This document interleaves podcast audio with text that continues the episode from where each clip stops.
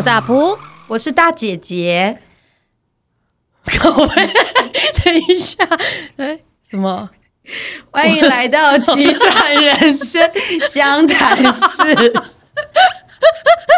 哎，我是忠实听众，好不好？那我们今天这集就这样讲，我不重讲了。那为什么会这么这么尴尬的？所以我们上次录音又是又是一个好久以前。好，大家刚刚有听到，我们今天又请到了一个特别来宾，就是先跟大家讲，未来可能永远都有特别来宾，因为听我跟默默讲话太无聊了。不是不是不是这个概念，我觉得 以我作为一个忠实听众来说，我觉得你们两个。节奏感搭蛮好的，然后角色抛接也不错，然后呢，这个时候有另外一个角色，我觉得在这边可以激荡你们更多的火花。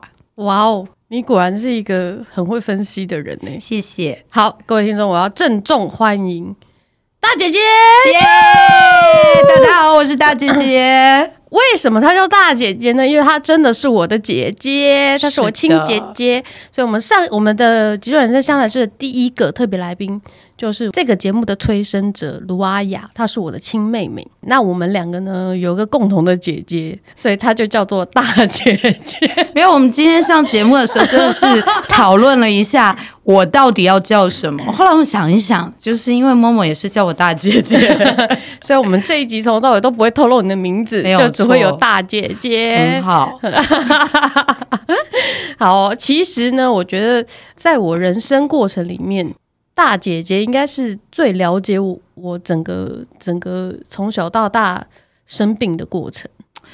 其实不敢这么说啦，因为当然就这个年纪的落差，然后看着你一步一步的经历，但毕竟你在生病的过程里面，我比如说我离开家念大学，然后通过一个距离感，我觉得有一些呃更。直接的那个心理压力还是没有第一时间分享到。那因为我会这样讲，就是相较于卢阿雅啦，在我第一个我我们上一集聊到我得癌症化疗的时候，那时候是我十七岁，阿雅比我小四岁，那时候她才十三岁。对一个国中的小女生来说，她算小女生吗？算，而且简单讲，她没有记忆。对，对，就是对她来讲，其实是根本。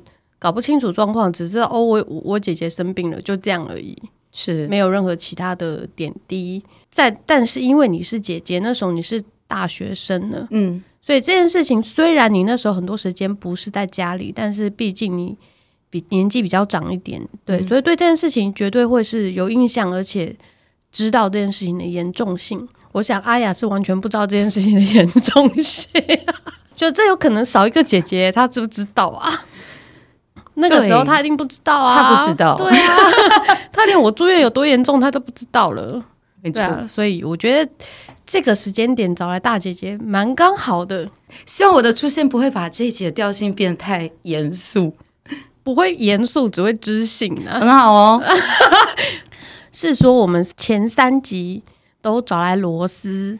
罗斯也是一个声音很知性的，但是他的他声音很知性，但是他的笑声很魔力，真的。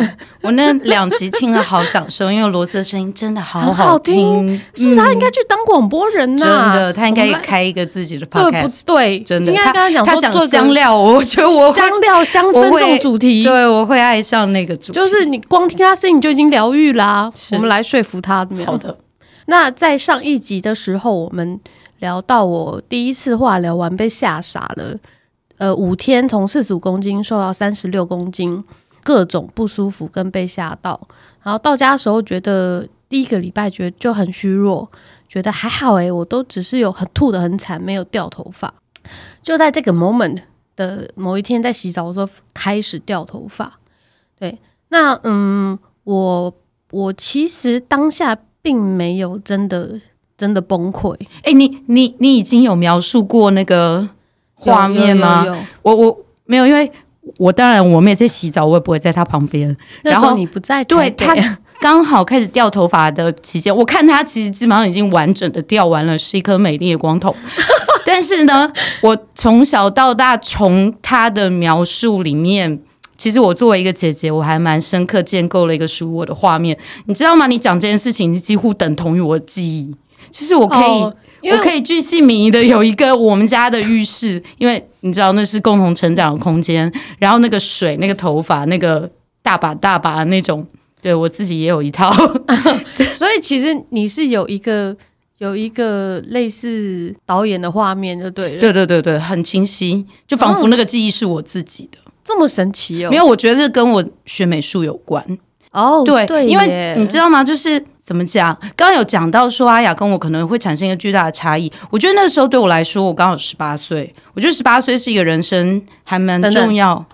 那时候怎么会十八？不是十八吗？你是只有大我一岁，二十岁，二十岁同学。那个时候，sorry，对呀，二十岁。但我觉得念大学，特别我又离开家，我觉得念大学是一个开始重新发现什么叫家，什么叫家人，跟什么叫自己的一个过程。对，所以其实我觉得那个在生命当中我很亲的妹妹，然后在这个转折，我觉得那个转折这件事情对我来讲。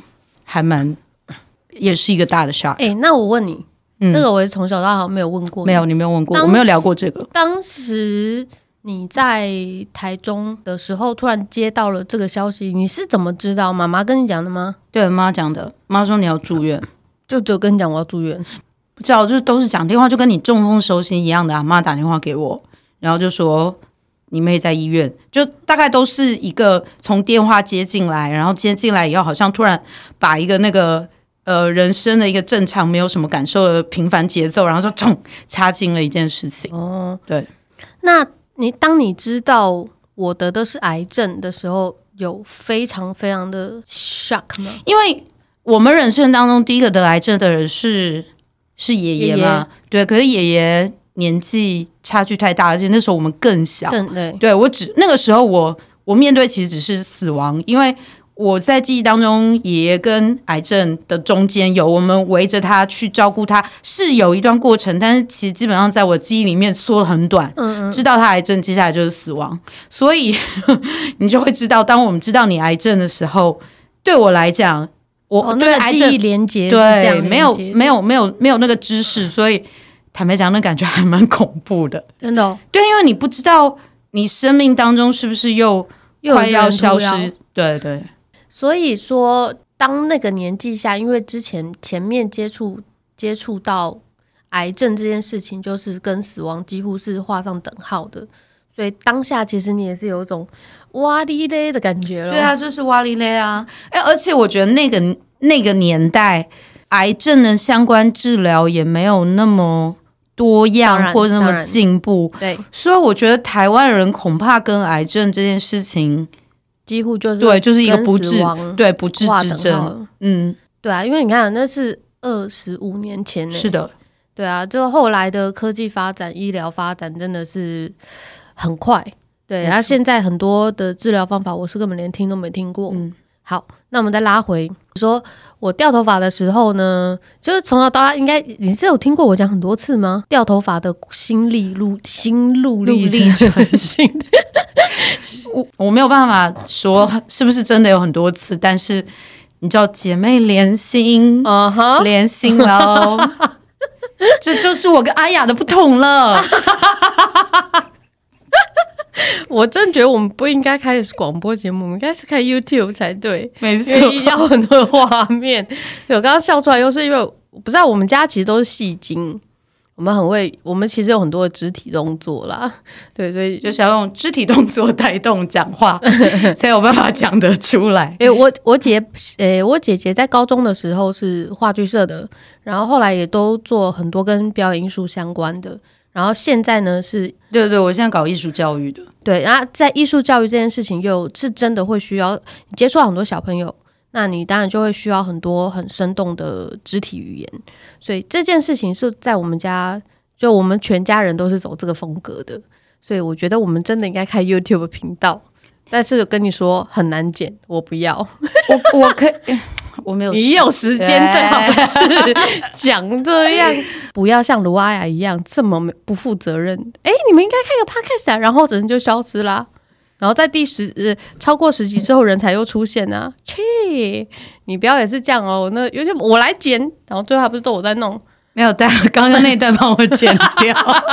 我们言归正传，就是掉头发这件事情，上次上次已经讲过，就讲到我从厕所，然后轻我最后是用毛巾轻轻把泡泡门擦掉，因为我不知道怎么办。然后的回房间，那时候妈妈就默默飘进来说：“是不是掉头发了？”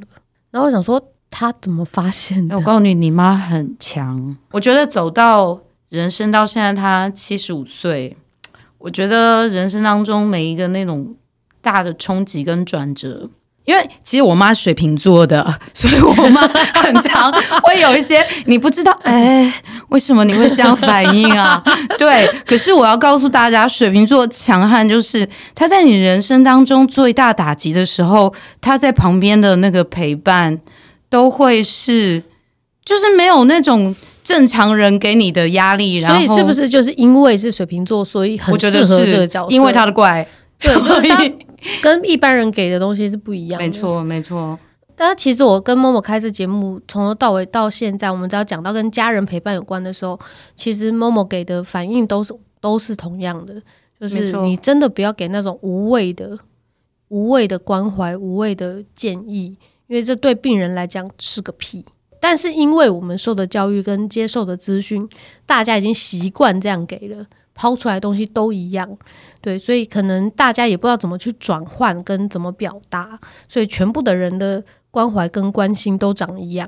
这时候水瓶座就出现了他，真的真的，我妈不是那种哈被安坐怎么办，然后很严重，然后或者是呃在那边愁眉苦脸，然后在那边对她不是，她就默默飘过来，然后 悠悠给两句话，然后嗯好，那我们。是不是他接下来就想办法帮你买假发？没有没有没有没有没有没有，他就飘进来，然后就说掉头发了，然后我又，然后我给的反应又很镇定，你知道我超淡定的说，嗯，就这样而已，那段对话就结束了。然后他说，哦，那我煮好煮好饭了，出来吃吧，就这样诶。因为这个之后，我就自己把头发绑起来，那时候超过超过肩膀的长度，嗯、然后我把头发绑起来呢，就再也不拆下来了，因为我想说这样会不会掉少一点。其实我没有想那么多啦，这是我后来揣测我自己当时的想法。总之有一点点算是逃避的概念，嗯，就绑着我不要管它就对了。然后就后来其实还是每天早上起床就开始收集床上的头发，大把大把掉。嗯，诶，医生或者说护士有在你做完化疗之后给到你任何心理建设的准备吗？没有。所谓心理建设，就是他只能跟你讲说，哦，他因为他也不知道会发生什么事啊，而且那个都不一样，嗯，而且那个时候的医生对这一块应该也没有那么那么琢磨吧。我只是、嗯、我只是诚实的告诉你，有可能发生的所有选项，因为有有可能有人也是不会掉，对不对？有啊，上次我分享啊，我隔壁床有个阿姨，各一个阿姨嘛，嗯、一个是掉了头发，然后食欲变好，一个是吐得很惨，没有掉头发，嗯。对，然后我就是他们两个综合最惨的那个，超惨。对，就是吐的很惨，又全部掉光那样，所以也是会有没有掉头发的人啊。嗯，但是有可能他们的癌症也不一样，然后本来所有的东西在每个人身上的反应都会是不一样的啦。对啊，所以当时医生就跟你讲说可能会这样，就这样了，没有了。对，然后会不会长回来，他也没有讲，会掉哪些地方的毛发也没有说。我觉得还蛮好笑的，现在回想起来是好笑的，啊，因为其实大家看得到，大家只有头发，哎，但是眉毛没有掉，欸，哎，哎，对，就像你，你看很多秃头，你你会，你有看眉毛特别长不见啊？没有，对，他们是不一样系统吗？没有，但是像腋毛就没了，脚毛也没有，哎，跟在一起掉吗？它是掉了还是？我原本有剃，没有长回来，我有点不记得了。但是那时候确实没有脚毛。然后我那时候因为要开刀，所以呃，下面的毛对、嗯、是被剃掉，那也没有长回来，是不是很神秘？但是眼、欸、眼睫毛跟眉毛是都在的。我到现在还是不理解，我后悔了。我当时那个作品，我应该要把你扒光。待待会再跟大家讲，就是我我用 我用卢崇璞的光头做了一个作品。你看我姐真的很会，就是非常非常巧妙的运用各种资源，是不是？对，妹妹这个资源非常非常好用，好不好？而且人生当中很难得再遇到一个类似的材料会发生一样的事情。考居然说我材料很好哦，然后反正呢，上次有讲到，就是我不想要，就是我被吓到了嘛，不知道不知道化疗会这么痛苦，所以其实就开始策划。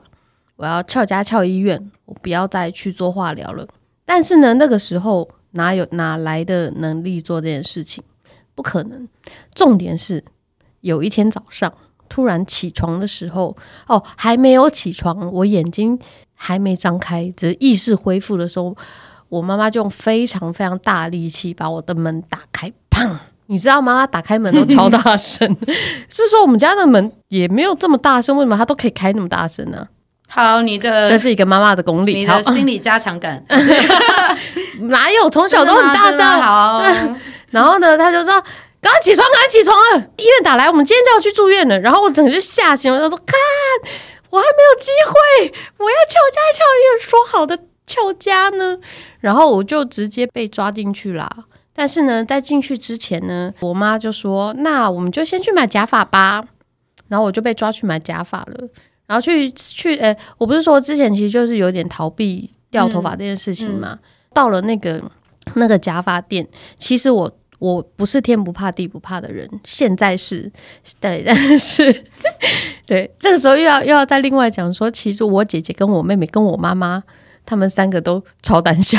哪有哪有？嗯，我我我我我怎么样？结巴嘞！哎哎，小时候我也是默默的有在保护你的，好不好？对你保护我到我，其实现在觉得有点愧疚。为什么？因为我就是因为我小时候怕黑，对，然后我晚上不敢睡觉的时候，我就会就拉着我妹，觉得她明明就是想睡到快要死掉，然后但是 就一定要陪我玩，然后就明明他睡觉就一定要关灯，但是就已经好吧。那我后来就是受没办法搀住他，他只要睡觉，但是我硬要把灯打开，所以就开灯睡嘛。是的。那我就会自己用手把眼睛。妹妹，对不起，你身体不好，跟你应该没有关系。哦，所以我从小除了保护卢阿雅之外，我也是很认真保护了我姐姐。这样是的，是的，全家就我们三个，只有我不怕黑就对了。到哪来的奇怪？照理讲，你怕我，应该会跟着怕。姐姐不是会影响妹妹吗？没办法，我们我们路线差太多了。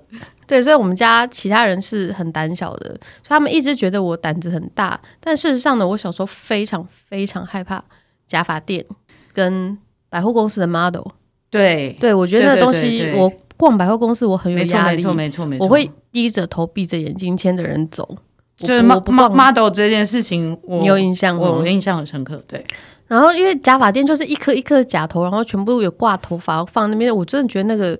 那个那个画面是很恶心的，然后当时被带进去的时候，我真的有种被带进鬼屋的感觉，这比我一个人走进蒙阿伯还要可怕，好不好？我之前有分享过啊，有有有有，对啊，我半半夜自己走到走到公墓里面去了，然后还就还还没事，自己再逛出来，这样真的都没有那么害怕了。我去买假发的时候，我真的快哭了诶。然后但是后来就坐进去之后，因为你就是你想你的四面全部都是。假头跟假发，好了，不要再说。你觉得恶心吗？没有没有没有，我我觉得我觉得你的假发刚买回来，然后我刚回家的时候啊，你有害怕吗？我觉得稍微有 有一点了。这时候你是不是要高兴？你是住在外面的？对，因为当时罗阿雅跟我住同一个房间。是的，哎，没有了啊，不重要，反正她那时候就是一个如影随形的妹妹。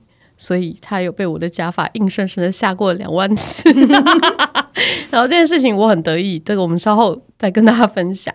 对，然后那天就是去买完假发之后嘛，呃，买假发的时候呢，那个阿姨就没有在管我的心情跟想法，就是直接把我头发拆开来，然后就拿梳子刷刷刷刷吧，就一直梳一直梳。她可能有看过很多癌症患有，我猜啦，所以她要把你的头发梳掉吗？对。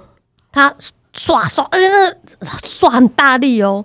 他毕竟是假发老板，他不是美容师，他整个刷我头刷超用力的。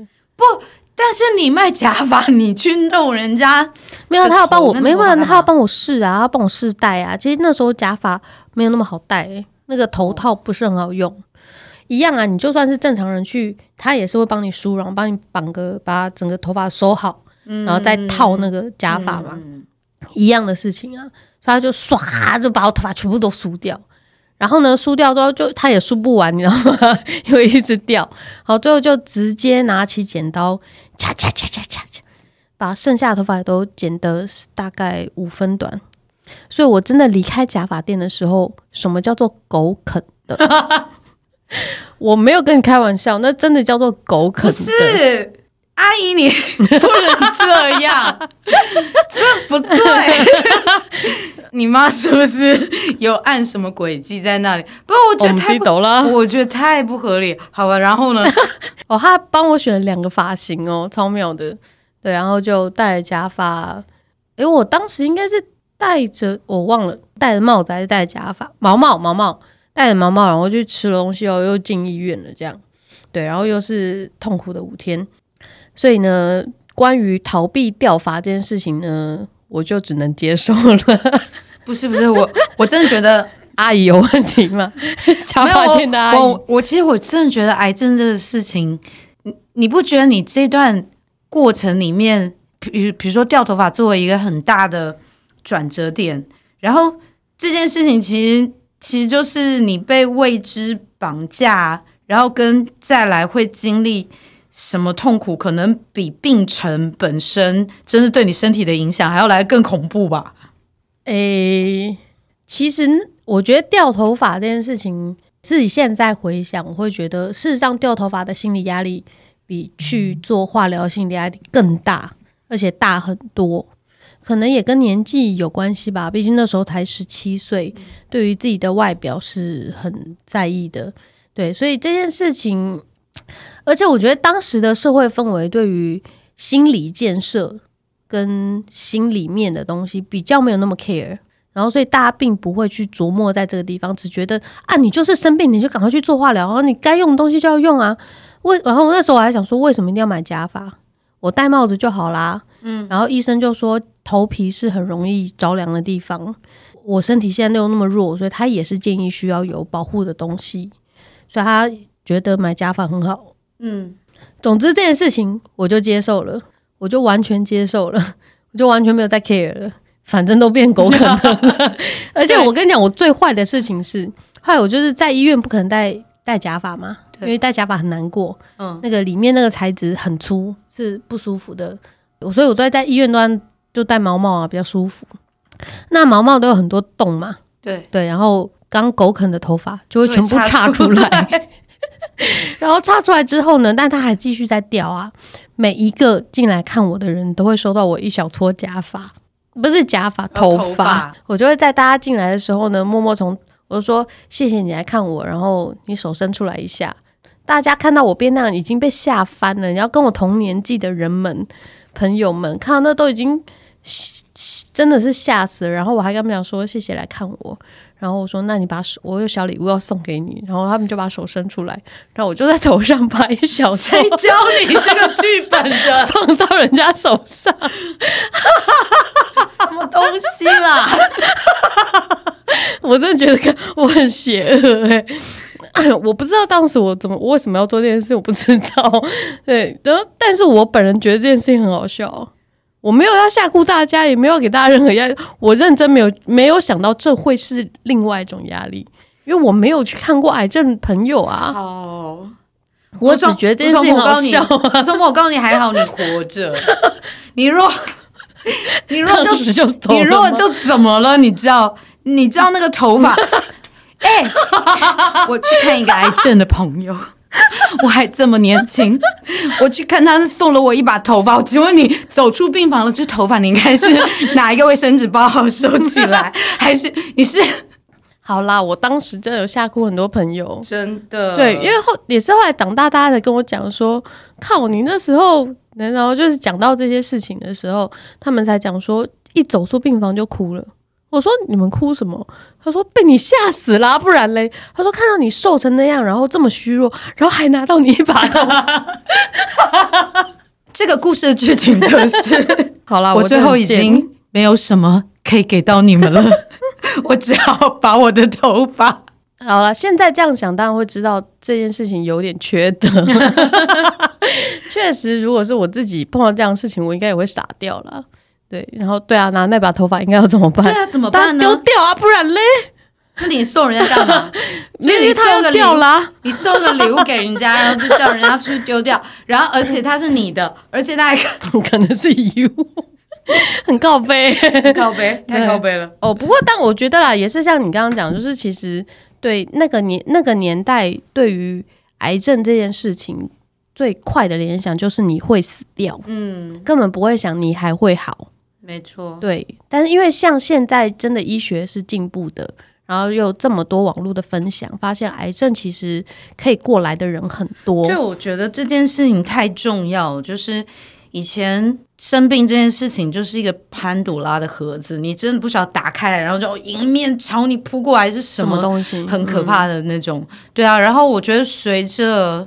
比如说以前读过一些真的好有人的癌末，最后，然后他把一路的转折写成了他的部落格，然后或者是他怎么样，或他去面对他的孩子，或者是他的他的最最亲密的那那个伴侣，然后怎么样度过一些过程，或者是这些过程他走过来，我觉得无论是什么，那些东西被公开成为一个大家可以谈论、可以知道、可以查到的资料。我觉得对大家来说都是一个很重要的资产，嗯，因为其实之前就算有这些东西，它也是一个出版品书。那你家里已经有一个生重病的人，你不可能在这个时间点还去买了一本这样的书回来慢慢看，这不太可能。而且书里面可能有些重要的资讯，你可能要看得很仔细，才会出现。但是像网络，你打关键字出来的也就只有就是很。很 focus 在那个东西上面，所以确实，其实网络资讯这件事情真的蛮重要的，特别是在这个时候。没错。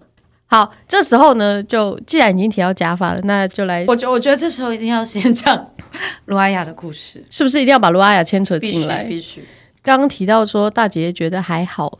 他人不在台北，真的对。那那时候，因为我人，我们小时候的房间分配是大姐姐一间房，我跟卢阿雅一间房，所以呢，我跟卢阿雅房间呢就有两张单人床。对，那时候你们还住同一间，因为没有啦。我化疗的时候，因为你你搬、哦、你去大学之后，我就搬到你房间去了。但是因为他房间还是有两张床，因为你还是会回家，好吗？然后，所以那时候就阿雅真的是一个世界胆小的人。首先呢，我要先讲一件很贱的，因为后来其实我身体状况当然就是慢慢越来越好。过了化疗那段时间，已经回到学校了。那去学校，当然学校我是念女校，私立女校，当然老师一定会希望你是戴假发来上课。当时服装仪容啦，对啊，嗯、你当时到其实现在这个现在这个社会氛围。你用奇特的造型上学，已经不会有人说太太那个了。特别是说你还是生病的人，嗯嗯，但是当年不可能有这件事情，所以我后来一共有三顶假发，有长的，有短的，然后短的有分那个那个叫什么包脖头跟、欸、跟那个那个叫什么，反正就很短的那种。总之我有三顶头发假发就对了。那因为阿雅真的是一个极度胆小的人，然后我们当时她的房间里面的灯，他日光灯管，它启动器，哦、然后那个启动器有点坏坏掉了，会闪，然后它会一闪一闪一闪一闪，然后它那个时候要闪个闪个十下，它才会真的点起来。我就很贱，我就去先去房间把两张椅子背对背放出一个小距离之后，我在上面放晒衣杆，然后把晒衣杆上面放了一个。被单，然后在那个上面呢，再放一个类似拖把的东西，它看起来就是一个头，然后就有个飘在那边的东西。各位听众，请你们现在用大姐姐的想象力跟图像的逻辑，你们开始架构一下两张椅子、被单、没关系，扫把头，哎，不是拖把头，我会把这个东西放在。这个影像我会放在我们粉钻上，大家可以去看。然后呢，妹妹我就跟妹妹说，然后妹妹小时候又很听姐姐的话，所以我就跟她说，那个去房间帮我拿什么什么东西。以前她那段时间就是会冲进去开了灯之后就先冲出来，然后确定里面灯亮了之后再走进去。那一次我就规定她，你要站在门口等到灯亮，他就真的很听话的站在门口等灯亮。对，这个是我还健康的时候就玩过他的事情了。后来生病之后就买了假发，就讲其实不是只有他怕，我也怕。但是因为后来它是我的，所以我根本没什么好怕。那假发的收纳方式，你必须要放在一个茶叶罐上面，让它是让它那个头型，对对对对，它的的的的的形状。呃，那个时候他已经一个人睡一间了，对，他跟你一样都要开灯睡觉。他跑去睡觉之后呢，我就默默潜进他的房间。我不是讲过很多颗吗？我就先拿了一颗放在他左边，是一个书桌。放在左边的桌上，然后再默默拿了一颗呢，放他右边的床头柜上。他是先面向面向，好，不管不管哪一边，他不管转哪一边，他都会看到。看到。然后呢，他就睡睡到一半的时候呢，他其实那时候还没有睡成，应该只是才睡下去，叫哎呀，哎呀，哎呀，哎呀，醒醒，你快点快点，赶快张开眼睛，然后他就张开眼睛，然后就尖叫，然后他就看到一个。漂浮的头，等等等等，这个凶杀案现场家里没有人吗？没大人吗？太扯！啊、你你，你觉得我们家妈妈有在管这件事情吗？好，然后他尖叫的同时，他当然就你被吓到反应是什么？当然是转身呐、啊。就转身之后还有另外一个，我真的觉得这应该叫阿雅来讲才对。没有，我我，我这个小妹，我们从小呢基本上 都会笑她很胆小，笑到现在，就是我儿子是她的外甥，连我儿子都会笑他。然后呢，但是我还是会很保护我妹妹，然后跟我儿子讲说，这个世界上有人害怕的东西，那就是真正的害怕，请你。不要去弄他，但是我的天，他这个是说从小这样被吓到大，他怎么还会那么怕？没有办法，那个是创伤，有到创伤的夸张，对，那是创伤，好不好？像我就不敢这样弄你啊，就算你在住家里，我也不敢弄。对，因为我是大姐姐，你知道哪来的威严啊？莫名其妙的，为什么你不是你才大我三岁而已？我干嘛要那么怕你啊？我是大姐姐，欸、但我也不是真的怕你，你就是不会弄你而已啊。对，我我觉得不是因为你，因为你知道你有妹妹，你弄我的，我我哪有我哪有？你有妹妹可以弄，她可以让你享受各式各样的。哦，好啦，对，这对我来讲确实是一个享受。好，对不起罗阿雅，让你在创伤中长大。所以我们来讲一下。大姐姐如何利用一个已经光头了的妹妹来做她的艺术创作？嗯，Action。那时候 没有啦，其实基本上那个时候开始有有一种呃艺术形式叫装置艺术。在我念美术系的那个年代，其实。刚刚才要起来，可是现在大家应该很熟悉了，对，不管你去美术馆啊，然后呃，或者是你在街头，或者是甚至一个橱窗的设计都有可能。所以当时呢，是一个服装公司叫 Asprey，然后他办了这个比赛，然后我觉得那比赛很酷，然后他就是给你发一件白衬衫给你，然后就说请你用这个白衬衫去完成一件作品。其实我觉得范围好大哦，对对对对，可是我觉得。这个题目是我一直走到今天，我觉得还是很酷的题目。哎你是一间服装公司，然后我相信你每一季一定会推白衬衫，嗯，然后白衬衫是大量会滞销的东西，因为它会各种剪裁，然后会一直换，所以你你一定有很多的白衬衫，你就丢免费一个参赛者就发一件白衬衫给他，然后但是去做一个一个艺术作品。对对对，我觉得这个这个是当时我参加的这个比赛。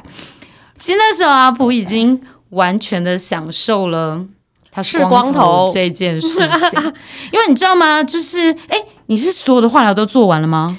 对，那时候已经做完了。就是呢，你可以想象，体重约莫四十公斤，身高大概一百五十公分，是那时候三十八。对，然后我们家的头型非常好看，是一个光头，穿穿一个小可爱跟短裤，走在街上。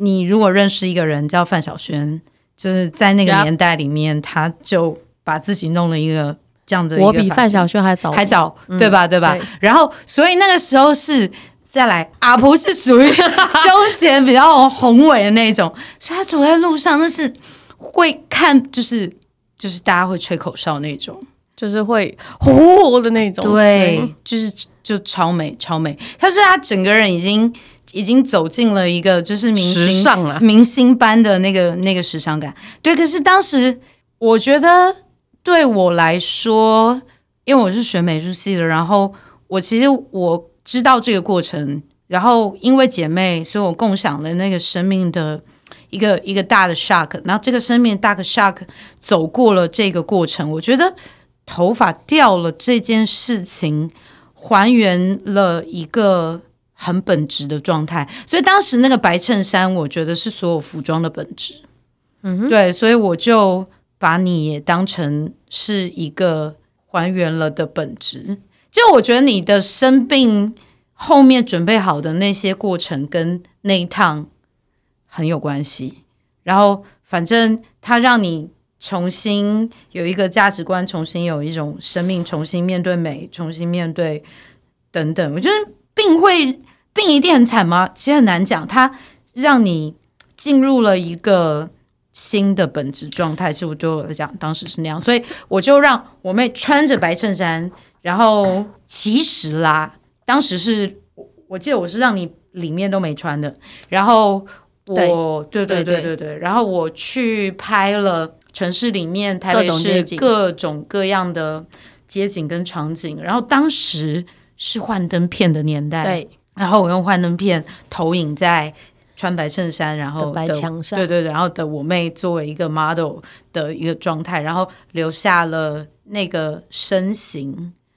我觉得那真的是对我来说啦，是那个阶段里面阿蒲的一个符号，就是那个头型，然后跟那个很长、很很瘦的脖子，然后那个肩膀的角度，然后在我拍下他用白衬衫跟这个过程，后来我把这件白衬衫然后收起来扭一扭，然后去冻在一个我们叫 FRP 啦，就是一种环氧树脂。现在应该有很多人就是塑胶，塑胶它会透明，然后透明里面不是可以冻着一些花呀，嗯、什么亮粉，嗯嗯、就就就那种那种就就对对对对对，我就把这个型，就等于是我让我妹做了一个行为，这个行为有多层次的记录，然后最后这个作品的呈现的时候是是有我我把这个经历过这个行为的衬衫被冻起来，然后大家在现场。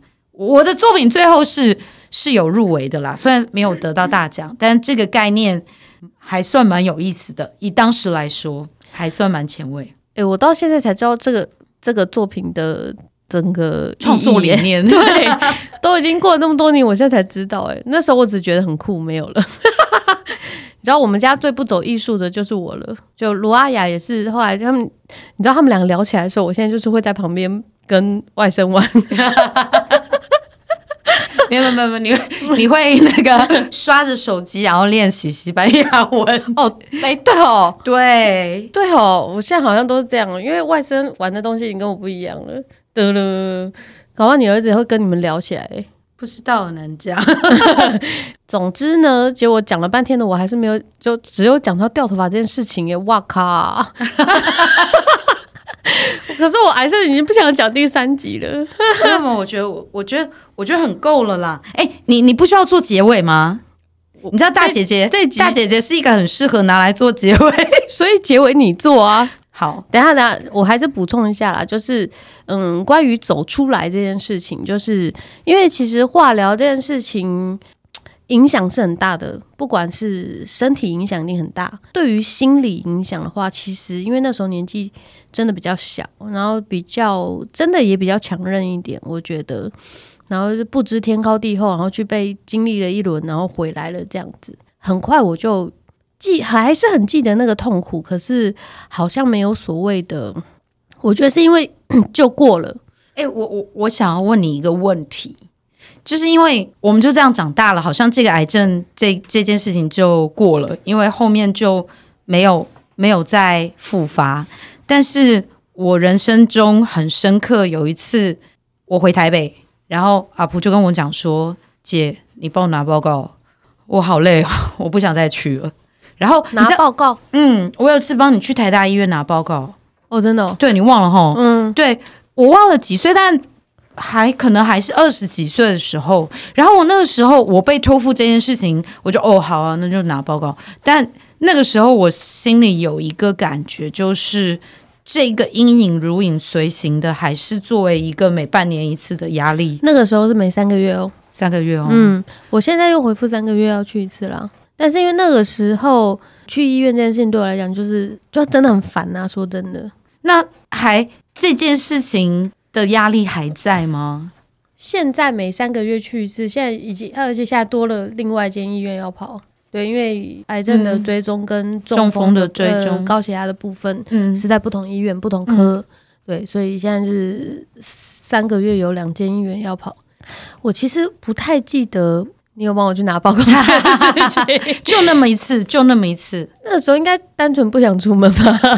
没有没有，我记得我好像在脸书上还有脸书还是什么之类，还是一个什么样的地方，我应该有记录下来。对，不愧是脸书，脸书太 太晚了。嗯，反正我记得我自己有记录下这一件事情，就是我们都觉得过了，对，但是病这件事情它。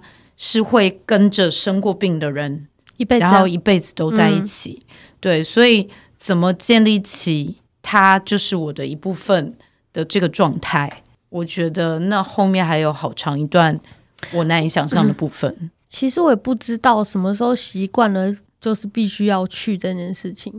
其实中间有一度，我有问医生说，我现在过了十五年了，我是不是可以一年再来一次？然后医生就语带保留的说：“我觉得还是半年来一次吧。”那你就知道说，OK，这东西是不确定的，对啊。那其实这一次脑出血，我才真的认命吧？我觉得，嗯，说 OK，好，以后都三个月去一次。对，就好了，以后全部都三个月去一次啦，没关系啦。好的，我们今天非常谢谢大姐姐，不是那个来结论，结论之王，没有没有。我我很开心，我很开心，我的生命当中有个这么亲的妹妹，然后她用她的身体帮我们经历了这一些过程，在我的身上如同我自己在经历一样，所以以至于我念研究所的时候，我有次摸我自己的肚子，哎，怎么这里硬硬的？然后我就我就把我的人生跟着我妹，对对对对，然后跟着一起跑一遍，然后我就真的去看医医生了，然后医生就跟我说。你那个是宿便，拜拜，我是大姐姐，拜拜，大姐姐要 follow 我们哦，拜拜。